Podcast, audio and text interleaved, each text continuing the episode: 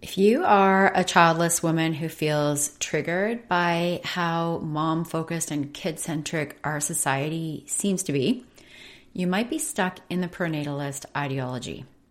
And if you're stuck here, you probably feel like you are somehow worth less than mothers. Maybe you get irritated when someone asks you if you have children and you feel as though you're treated differently at work or at church or even in your social circles. Breaking free of this is a key piece to feeling worthy in the world. And for me, helping other women break free of this will change our world. So, if you want to know how pronatalism might be affecting you and also to break free of it, stay tuned. Hi, I'm Sheri Johnson, and you are about to discover how to embrace your life as a childless woman who wanted to have a family and never could. This is where we combine mindset shifting tools with practical tips so you can break free of outdated societal norms that condition us all to believe that women without kids just don't measure up to the moms. It's where we take action on processing grief and accelerating the healing journey so you can feel free. When childless women awaken their self worth, they transform from hopeless and inadequate to worthy, accepting, and purposeful. Think of this podcast as your weekly dose of light bulb moments that will shift your perspective as a childless woman about yourself, about your innate power to change yourself, your future, and maybe even the world we live in. If that's what you want, then keep on listening. Welcome back to the Awakening Worth podcast. I have to give some credit to Therese Shechter, who I interviewed on episode number 55. She introduced me to this whole concept of pronatalism. I didn't even know that word prior to that. And once she did introduce me to this, it was like opening up Pandora's box. Therese created this documentary called My So Called Selfish Life. And it was really fascinating and opened me up to this whole box that we live inside of called pronatalism. It's a part of patriarchy and it affects everything. It affects women, it affects how we see ourselves in the world. I'm going to tell you about it. Um, Therese chose not to have children, by the way. But it turns out that women who make that choice, or maybe even women who are ambivalent about having kids, are still very much affected by pronatalism and can be quite triggered by it. So, someone who makes a choice not to have kids might not grieve in the same way that a woman who wanted kids grieves when she doesn't get to have them. But the worthiness part, the um, the the feelings of not being as good as the mothers, that's that can be very much the same. Let me take a few steps back to about six years ago when I was at the tail end of my fertility journey. And I knew that I was nearing the end of the road for having kids. And I was really triggered by people who gave me advice. There seemed to be many people giving me advice telling me about how they know someone who got pregnant at 45. There was this unspoken pressure to keep going, keep trying. Try this thing that I'm telling you about.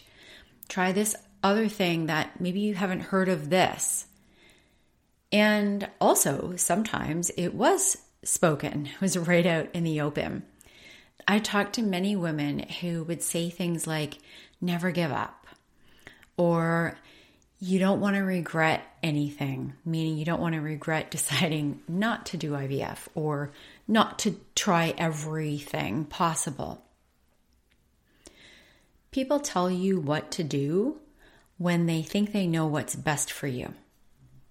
And most people are conditioned to believe that motherhood is better than not.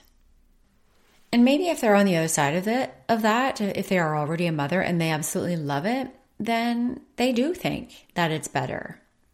But it's that judgment that comes with it, or this feared judgment. That's what I felt.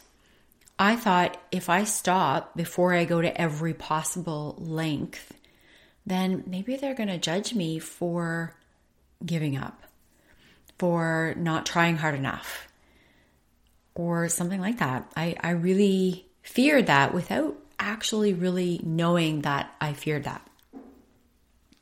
And that really impacted my decision, our decision, my husband and I had to decide at some point how much is enough.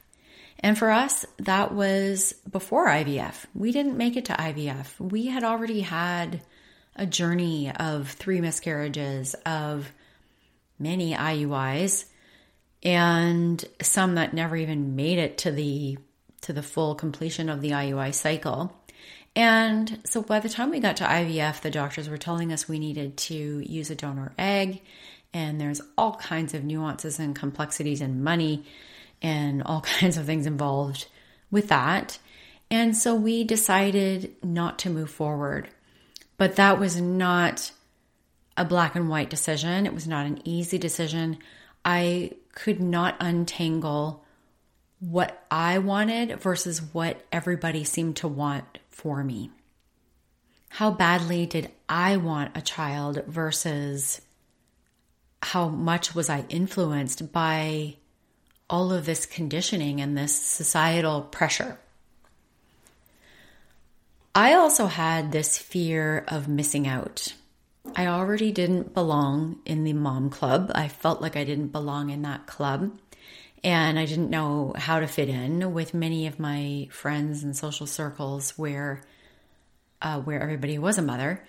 And I felt excluded from all of the kid centric activities, and I wasn't always invited to them. I didn't. I wasn't always given a choice whether to come or not. I think maybe there was a lot of of assumptions being made by my my mother friends who just thought, well, I'll be bored or or, or maybe I don't want to come because this is going to be a, a kid focused vacation.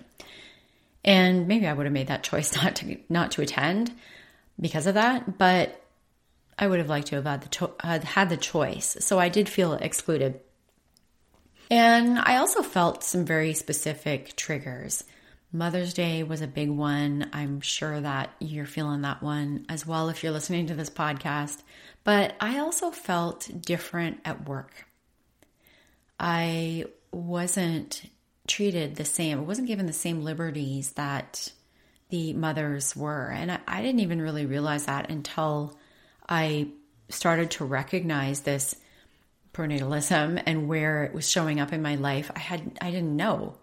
And so I would take on extra work. I would I wouldn't leave at 5. I didn't feel like I had an excuse to leave at 5. So I was the one staying late after the moms went to pick up their kids. So I was some of it was self-inflicted, but but some of that was happening at work where I was being treated differently.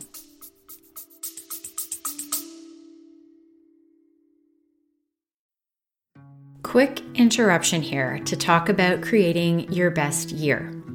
We are just over six weeks into 2024, and if you haven't seen any improvement towards getting to your best year ever, even without kids, then you need to download my free guide on how to create it. You will discover what might be standing in the way of your best life I've got three mistakes in there that you might be making that are keeping you stuck in grief, and how you can really tap into what you truly desire in your life. You can get that free guide by going to sherijohnson.ca slash best year. I will link that up in the bottom of the show notes so you don't have to worry about the spelling, but it's sherijohnson.ca slash best year. It's a free guide. It's going to help you to create your best 2024, a year full of purpose and meaning and joy. So go grab that now. And let's get back to the episode now.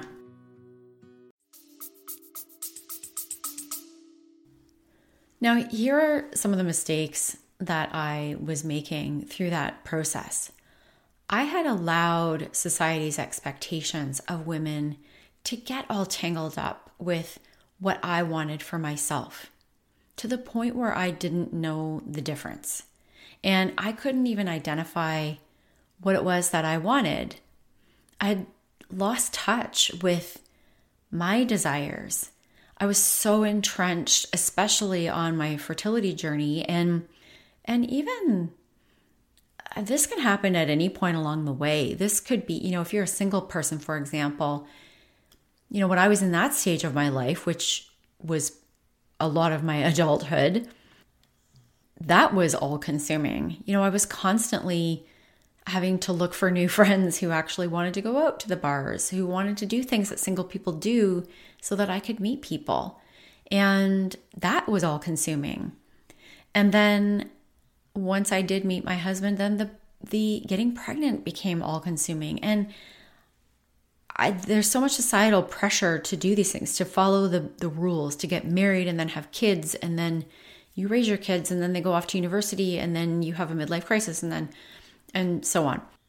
And I was so I was so entrenched in that that I I just couldn't even identify what it was that I wanted once that was no longer available to me. I was entrenched in the society that celebrates mothers.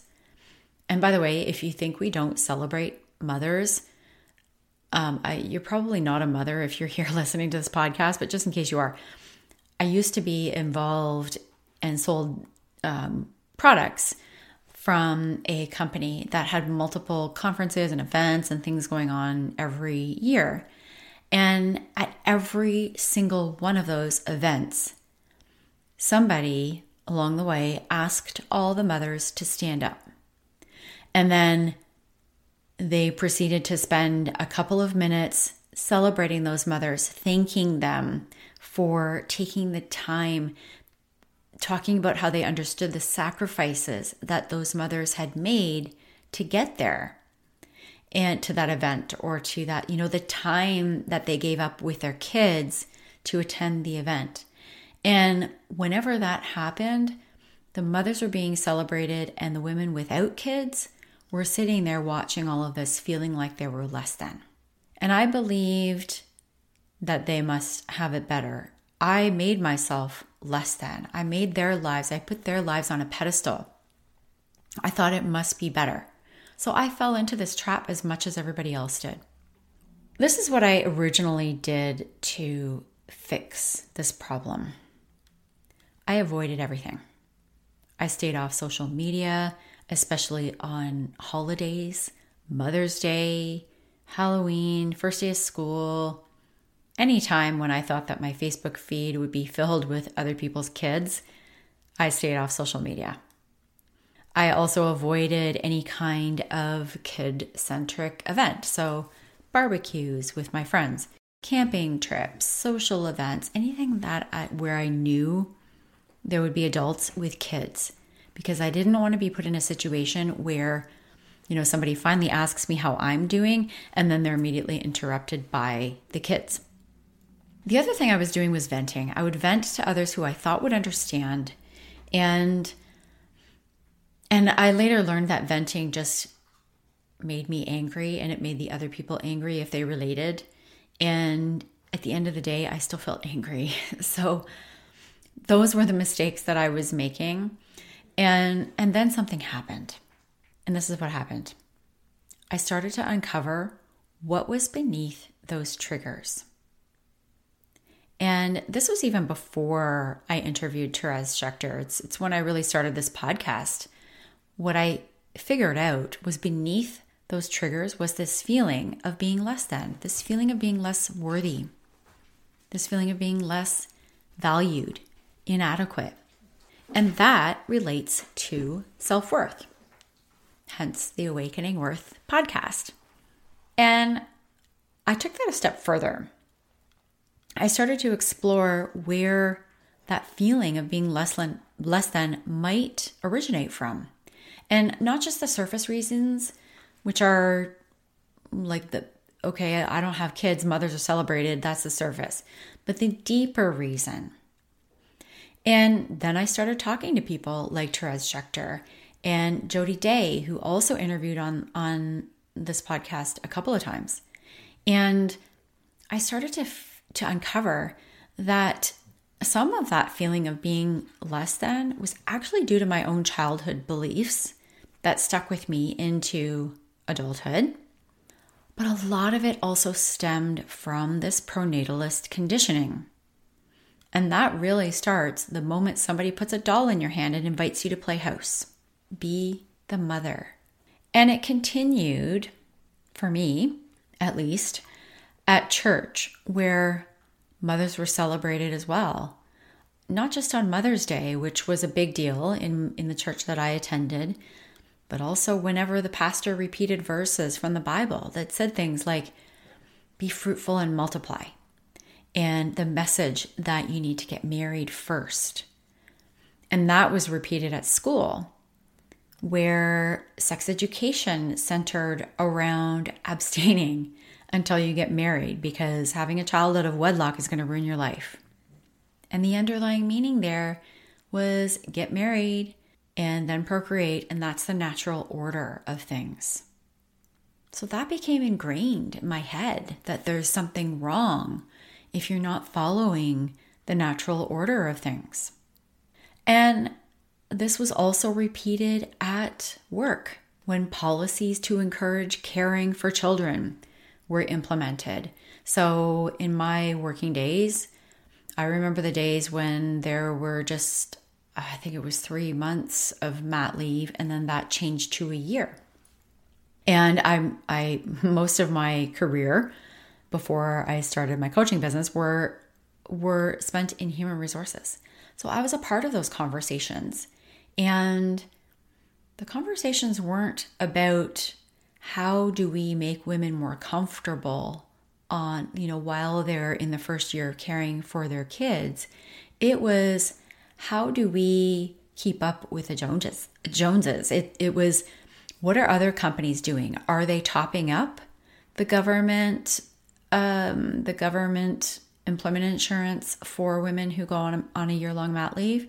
And by the way, I'm in Canada, so we have a year here in Europe, a lot of the countries have a year. I know some of them even have more than that. So they're up to um, 18 months in some countries. So, my experience as an HR person in these conversations, it, these weren't altruistic. It, in some cases they were. I shouldn't say that. There, there are some women who were mothers and really had this understanding of women who were just in their post um, postpartum months and and needed that support. But most of the conversation was what are these other companies doing and how do we stay on top of the employer's choice list? And how do we remain an employer of choice? How do we attract people? How do we attract talent to our organization? So that's how that was showing up at, at work. And then the last piece is government policy. And this is something that can be pretty controversial. I've had some people reach out um, with some very angry comments when I start talking about government policy and how much of it is pronatalist. In many countries around the world, the birth rate has fallen, meaning that countries are struggling to maintain their population without immigration. And Jody Day and I actually talked about this on my on her most recent interview that the taking care of the elderly in any any country is it's a pyramid scheme. You need younger people to keep coming into the pyramid to pay for the older people who are no longer working. So it's imperative for the economy to bring more people into it. A capitalist economy is, is based on this as well. But that's not it. That's that's actually not even the main thing that that really makes me that that really highlights the pronatalist policies. You might notice that immigration policies have changed for many countries recently um, because our birth rate has fallen and countries need more people.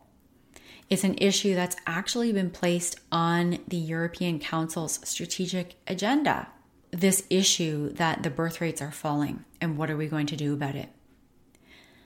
So, what countries are doing about it is putting policies in place that encourage having children. Restricting access to abortion is, is one of them, and the US is not the only country that has seen this happen in recent months and years. Government paid maternity leaves is another one baby bonuses is another one.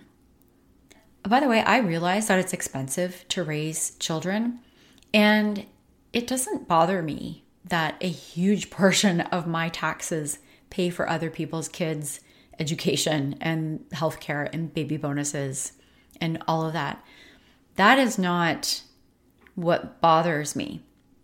And as I said before, I don't expect that there's mothers listening to this, but if you are and you were led to believe that these policies are altruistic, you're going to want to think again because governments all over the world are talking about how they can increase what they call native births versus immigration. So, births of citizens of that country.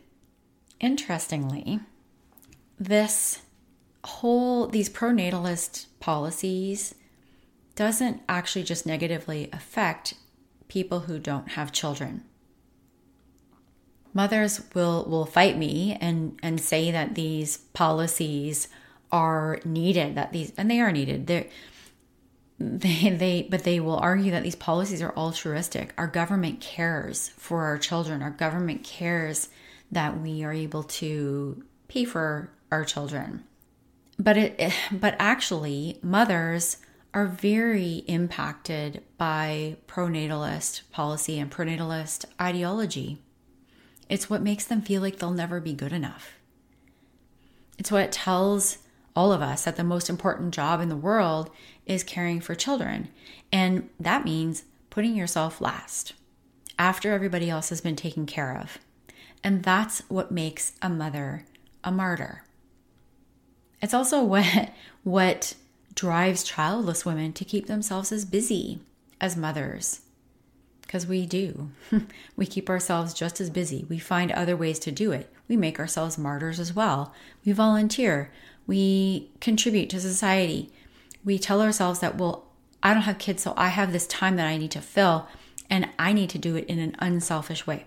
It's what tells all of us that you're more worthy when you're a mother and it's what tells mothers that their value depends on how good a mother they are, which they measure in myriad ways. So, what do we do about this? Can you imagine a world where women are worthy whether they have children or not? That would be a world where the first thing people ask isn't, Do you have kids? It's a world where women don't feel compelled to talk about their kids incessantly. Not all women do that, but we all know someone who is, who does. It's a world where women are free to really tap into what they truly desire instead of operating within all this societal pressure and expectation that they should go to extreme lengths to have a child. It would also be a world where women could put themselves first without feeling selfish. It'd be a world where women feel free to make choices about their lives without the influence of this ideology. Can you imagine what that kind of world would feel like? This is what I stand for. And it's going to be up to us. Us, the women, meaning the women without kids, we are going to have to change this. This way of thinking isn't the norm. But a lot of childless women are becoming very awake to it because being a, a woman without kids, it shines a light on the self worth issues that pronatalism causes. And we have this opportunity to recognize it and do something about it. We can either go through the rest of our lives feeling triggered and annoyed by the questions that stem from this pronatalist ideology, like the first question is always, Do you have kids? Or we can heal ourselves. We can break free of this ideology. And that starts within. And that's why I do this. This is why I created my group immersion program. The first step is simply becoming aware of it. And that's what you're doing right now. By listening to this podcast, you are becoming aware. And you may be skeptical right now of this. I, I know I was at first. It was quite eye opening when I started to read about pronatalism and how it fits into patriarchy. And suddenly my eyes were opened And I realized how I had been living inside of this box and I didn't even know it. So, breaking free of that isn't expecting everybody else to stop asking the question. We have to first heal ourselves and and get out of that box so that we can feel free and confident and worthy as childless women. And if you are someone who wants to do that, if you want to break free of this pronatalist ideology, you want to get out of this box so that you can then begin to change the world with me, then send me a DM. Use the word episode 84, that's what this is, and I will show you what to do. I'm going to end on that note, and I hope that you will send me that DM. And even if you aren't ready to break free, I would love to start a conversation about this. So just send me a DM and tell me what you think of this episode. I am really curious and excited to hear your thoughts. That's it for now. See you on the next episode.